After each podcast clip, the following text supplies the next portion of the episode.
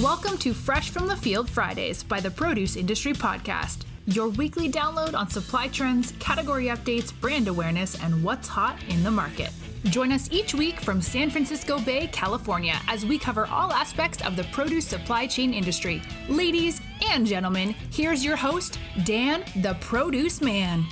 Well, hello everyone, and welcome to Fresh from the Field Fridays on this lovely, lovely final Friday of October 2023. Hey, folks, it's a beautiful day here in the San Francisco Bay Area, and today's Fresh from the Field Fridays is brought to you by the Produce Industry Podcast and sponsored by Buck Naked Onions, Equifruit, the only banana you should buy. Sunrays, snack with impact. Yes, folks, like I said, it's a beautiful day here in the San Francisco Bay. Tuesday is Halloween, and with Halloween being so close, we'll talk about some pumpkins and some other items of the season. That's for sure. And we're going to start off with the pomegranate, a French word that means many seeded apple. And we translate it to be pomegranates. They originated in the Himalaya and made their way to the Mediterranean with many legends in many lands. To the Greeks, it was a symbol of fertility, and there's images of fruit that were chiseled into the pillars of King Solomon's temple as well. And pomegranates are mentioned 31 times in the Old Testament. And the fruit made its way through Eastern European country, oh, to Armenia. And that's where it became a national symbol. And Armenian legend has it that the pomegranate contains 365 seeds, one to symbolize each day of the year. Now, I've never counted the seeds in a pomegranate.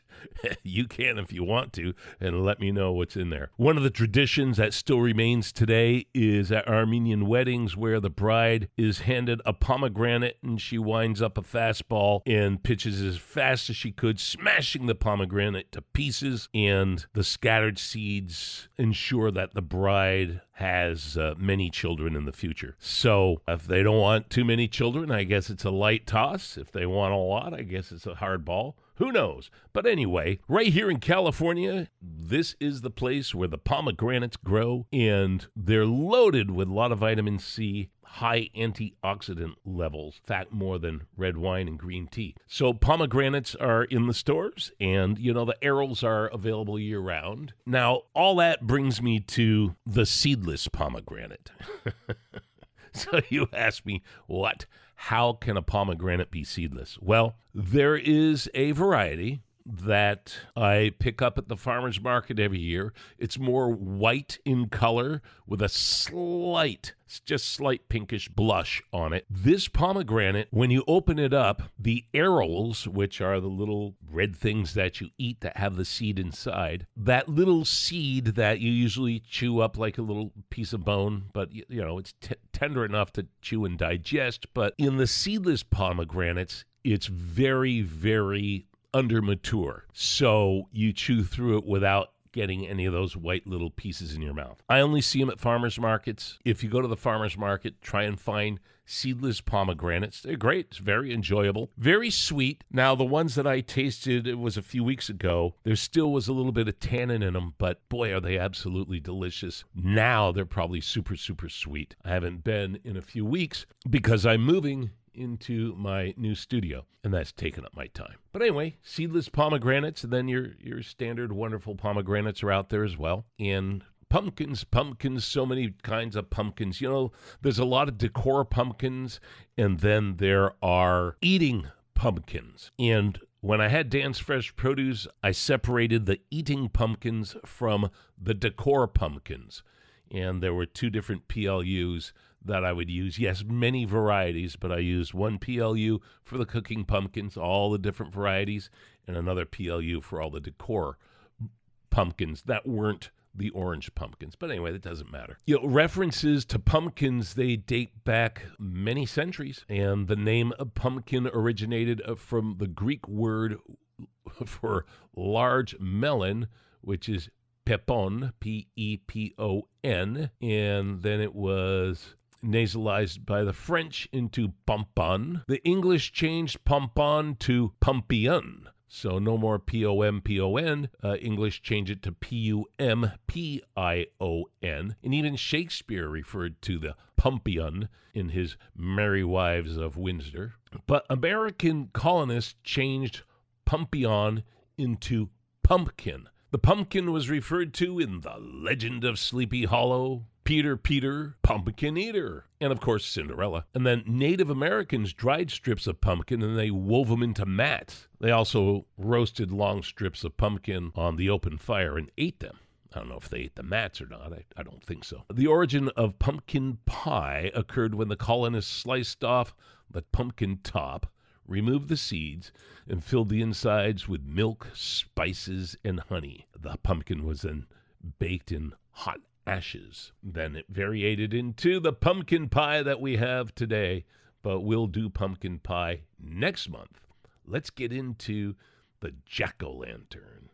And I might have done this before, and if I did, I apologize. In this move, I'm all over the place and, and a little pressed, but hey, we're working here. Folks have been making jack o' lanterns on Halloween for centuries. The practice originated from an Irish myth uh, about a man nicknamed Stingy Jack.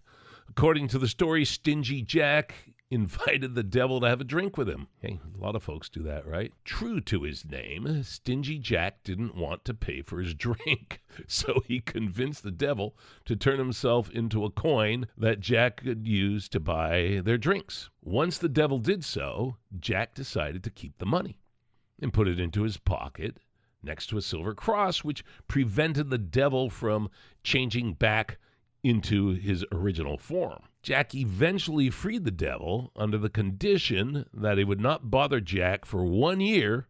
Sheesh, just one year? Come on, Jack. And that should Jack die, he would not claim his soul. The next year, Jack again tricked the devil into climbing into a tree to pick a piece of fruit. This is just bizarre. While he was up there in the tree, Jack carved the sign of the cross on the tree's bark so the devil could not come down until he promised Jack not to bother him for 10 more years. All right, Jack, now you're thinking. Soon after, Jack croaked. And as the legend goes, God would not allow such an unsavory figure into heaven. The devil, upset by the trick that Jack had played on him, and keeping his word not to claim his soul, would not allow Jack into hell. Man, Jack couldn't go to heaven. Jack couldn't go to hell. He sent Jack off into the dark night with only a burning coal to light his way. Jack put the coal into a carved out turnip, and he was, has been roaming the earth with it ever since. Dun, dun, dun.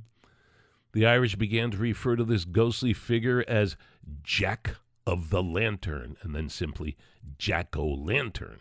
So in Ireland and Scotland, people began to make their own versions of Jack's lanterns by carving scary faces into turnips, potatoes, and placing them in windows near doors to frighten away stingy Jack and other wandering evil spirits.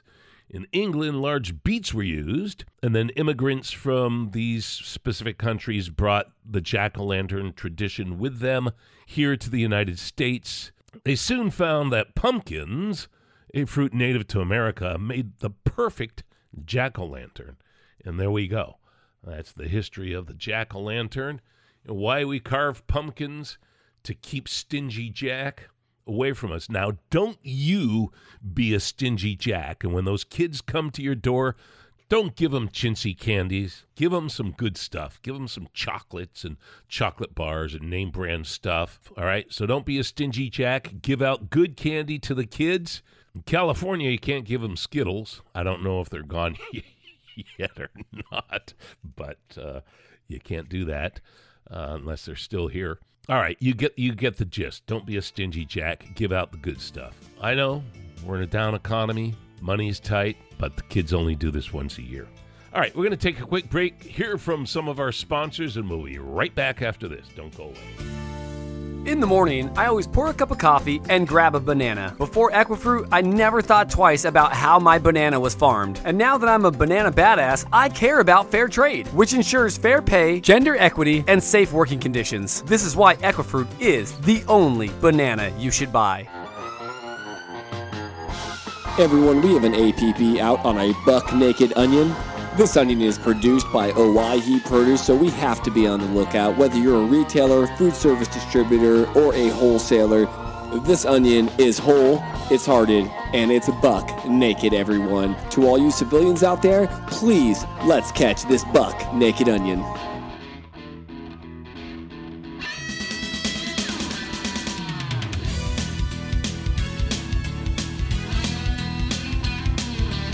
Okay, let's run down some of these pumpkins that you see in the mixed bins in the stores. You see a lot that are decor. You got the lo- elongated ones with the warts on them, and the other. There's a lot of decor pumpkins, and then there's a lot of eating pumpkins. So we're just going to run down the eating pumpkins. Jarrahdale looks very similar to Australian Queensland Blue. It originated in Western Australia in a town called Jarrahdale. And it looks a lot like the Australian Queensland blue, but it's more squatty. The Queensland blue has, as the shoulder, as the fruit is develops closer to the blossom and it kind of tapers out a little bit and very thin meat on that area on the blossom end of it. The Jarrahdale is thick all the way around and more squatty. This is that grayish, bluish, greenish pumpkin, squatty pumpkin that you see. It's a very dense orange flesh, lighter orange flesh, and has a very small seed cavity inside. So it's very, very tasty. It's fantastic for pies, pu- uh, muffins, uh, raviolis, all that stuff. And the seeds, you can eat the seeds. They're very, very, absolutely delicious.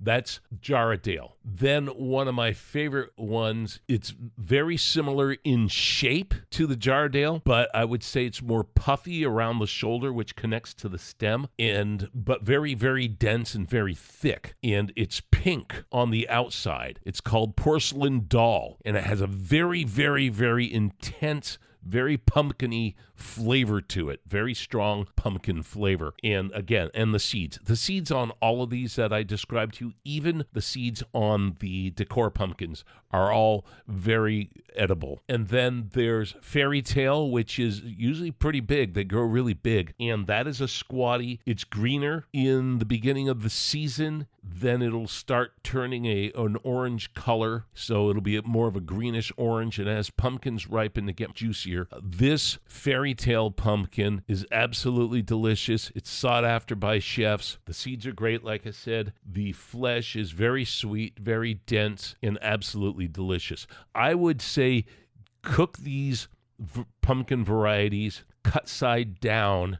I haven't tried them in the air fryer yet, but I'm going to. But cook them cut side down so the juices drip out of them and evaporate because you want more denseness in your flesh. You want less moisture in the flesh, especially if you're going to be making pies and raviolis and muffins and things. So keep that in mind as well. So we've got what do we got? We got Jarrahdale, we got Porcelain Doll, we got Fairy Tale. There's Cinderella, bright bright orange, very squatty. That is a more that is a very moist pumpkin, very very moist. When I have cooked that one in the past, there's been more moisture in that particular pumpkin than all the other ones that I've dealt with and the flesh is a lot more tender than the porcelain doll and the Jarrahdale and even the fairy tale. So keep that in mind if you want a more if you want more moisture even when you cook it cooks uh, cut side down to try and evaporate out all that juice it has plenty of moisture in it so it's great for bisque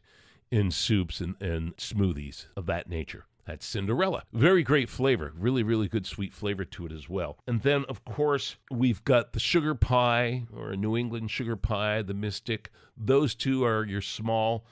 They look like jack o' lanterns. They're small, round orange pumpkins. Smaller, I should say. I mean, some of them get decent size. And they're usually cut very short stem for cooking. Great flavor, fantastic flavor, very small seeds compared to the other pumpkins. Very, very tasty. The sugar pie, great glazed, and you will see that a lot after Thanksgiving, right up into Christmas time. And then my favorite, folks, there's a lot of different ones that you can eat, but these are just my top favorites. And I've talked about this quite a bit, and I put the video back up. It's been up, it's for several years on my YouTube and most recently my Rumble channel. Uh, the channel's called Dan the Produce Man on both both platforms. And the pumpkin is Marina di Chioggia, C H I O G G I A, named after the little sea town that it originated in, or at least where it's most popular in Italy, and it's used for all kinds of things in Italy this time of the year. They, that that pumpkin is celebrated, and it kind of turbines out on the blossom end.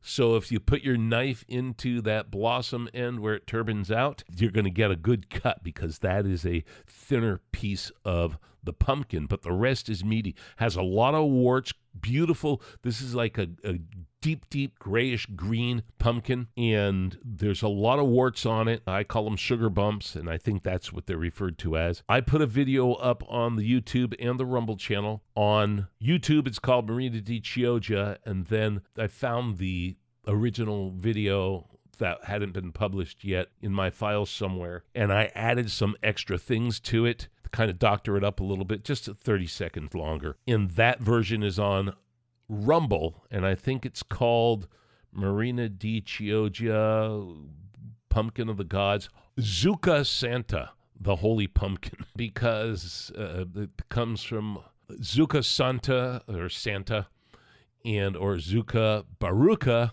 and it's comes from a Jewish word called Baruch or holy or blessed. And when you eat this thing, you'll know why it's holy or blessed. So check out those that video either on Rumble or YouTube called uh, Marina di Chioggia or Holy Pumpkin, and you'll see why it's called that. This is the most dense, the least moisture out of them all. So it's really good to work with. In fact, if you bake this thing right, it'll be crumbly. And then you can work your ingredients in to make the perfect pumpkin pie that stands up straight, doesn't flop, and isn't super, super extra moist, but dense, flavorful, and very, very delicious. So check out that. So these are my favorite varieties. Like I said, there's just a ton, ton more. Just you just gotta pick out the ones that you like and experiment with them. So, whatever variety you choose, the perfect cooking pumpkin or baking pumpkin should be very hard and heavy for its size, no soft spots or cracks. Check right around the stem area, the whole stem area there. Push it, take your two fingers and just push in all the way around. If there's any give there, if it goes into the flesh of the pumpkin at all, just pass it up. And the, do the same on the blossom end. Flip it over. You got the, the top end with the stem end, and then the bottom where it sits on the on your porch is the blossom end. Check both sides. Make sure there's no soft spots. Make sure it's very, very firm and very heavy. And then you're going to have a nice, good pumpkin. Now, many of these varieties are high in antioxidants. They're high in vitamin A, which converts in the body to beta carotene, and they're very high in vitamin C. Now, the seeds that I told you about that you could eat out of the decor pumpkins and out of the cooking pumpkins, they're very high in zinc. And look, you know, the news is out there sensationalizing COVID again. So if that's going around, eh, it's you know we're coming upon you know the time of the year for colds and flus. So COVID's going around again. Eat those pumpkin seeds; they're high in zinc, and they're also rich in vitamin A, vitamin C, and vitamin E. They contain 30 to 40 percent protein in the seeds. That is one of the highest concentration amongst seeds. And then, of course, you know, pumpkin seeds are known to help with the bladder. Also, they have a role in prostate health. In fact, in a lot of prostate supplements, you'll see that pumpkin seed extract or pumpkin seed oil is one of the ingredients in a lot of them. And they're grown everywhere except Antarctica. And they're very popular in Mexico with the different calabazas, in Greece, in Italy, and of course, right here in the good old USA. So, folks, enjoy these pumpkins. Don't just put them on your porch, eat them. They're absolutely delicious. And just experiment with them. There's plenty of recipes on the internet and have a ball with it because boy, they're just good for you and so tasty. All right, folks, have a great, happy Halloween. Enjoy yourself out there. And, you know, of course, everybody says it be safe, stay safe, and just have a great time. All right, folks, be sure to tune into the Produce Industry Podcast every Monday with Patrick Kelly, as well as the Produce Industry Show on YouTube. And check out the History of Produce series with John Papp, and the Global Fresh series with our one and only, the lovely Juanita Gaglio, and also the Produce Industry app. You gotta have that. Download that now on your smartphone, your tablet, on your smartwatch, and wherever else. You can download apps too. It's a fantastic resource. And don't forget to check out my YouTube and Rumble channels called Dan the Produce Man and all my social media can be found at dantheproduceman.com. And remember, folks, don't be a stingy jack. Give out the good stuff. All right, folks. Till next week, this is Dan the Produce Man reminding you that it's always best when you get it fresh. You've been listening to Fresh from the Field Fridays with Dan the Produce Man. Be sure to subscribe on iTunes or Anchor to get fresh weekly episodes. For more, please follow us on Instagram and Facebook at the Produce Industry Podcast and at Dan the Produce Man. Until next time, see you in the fields or on the horizon.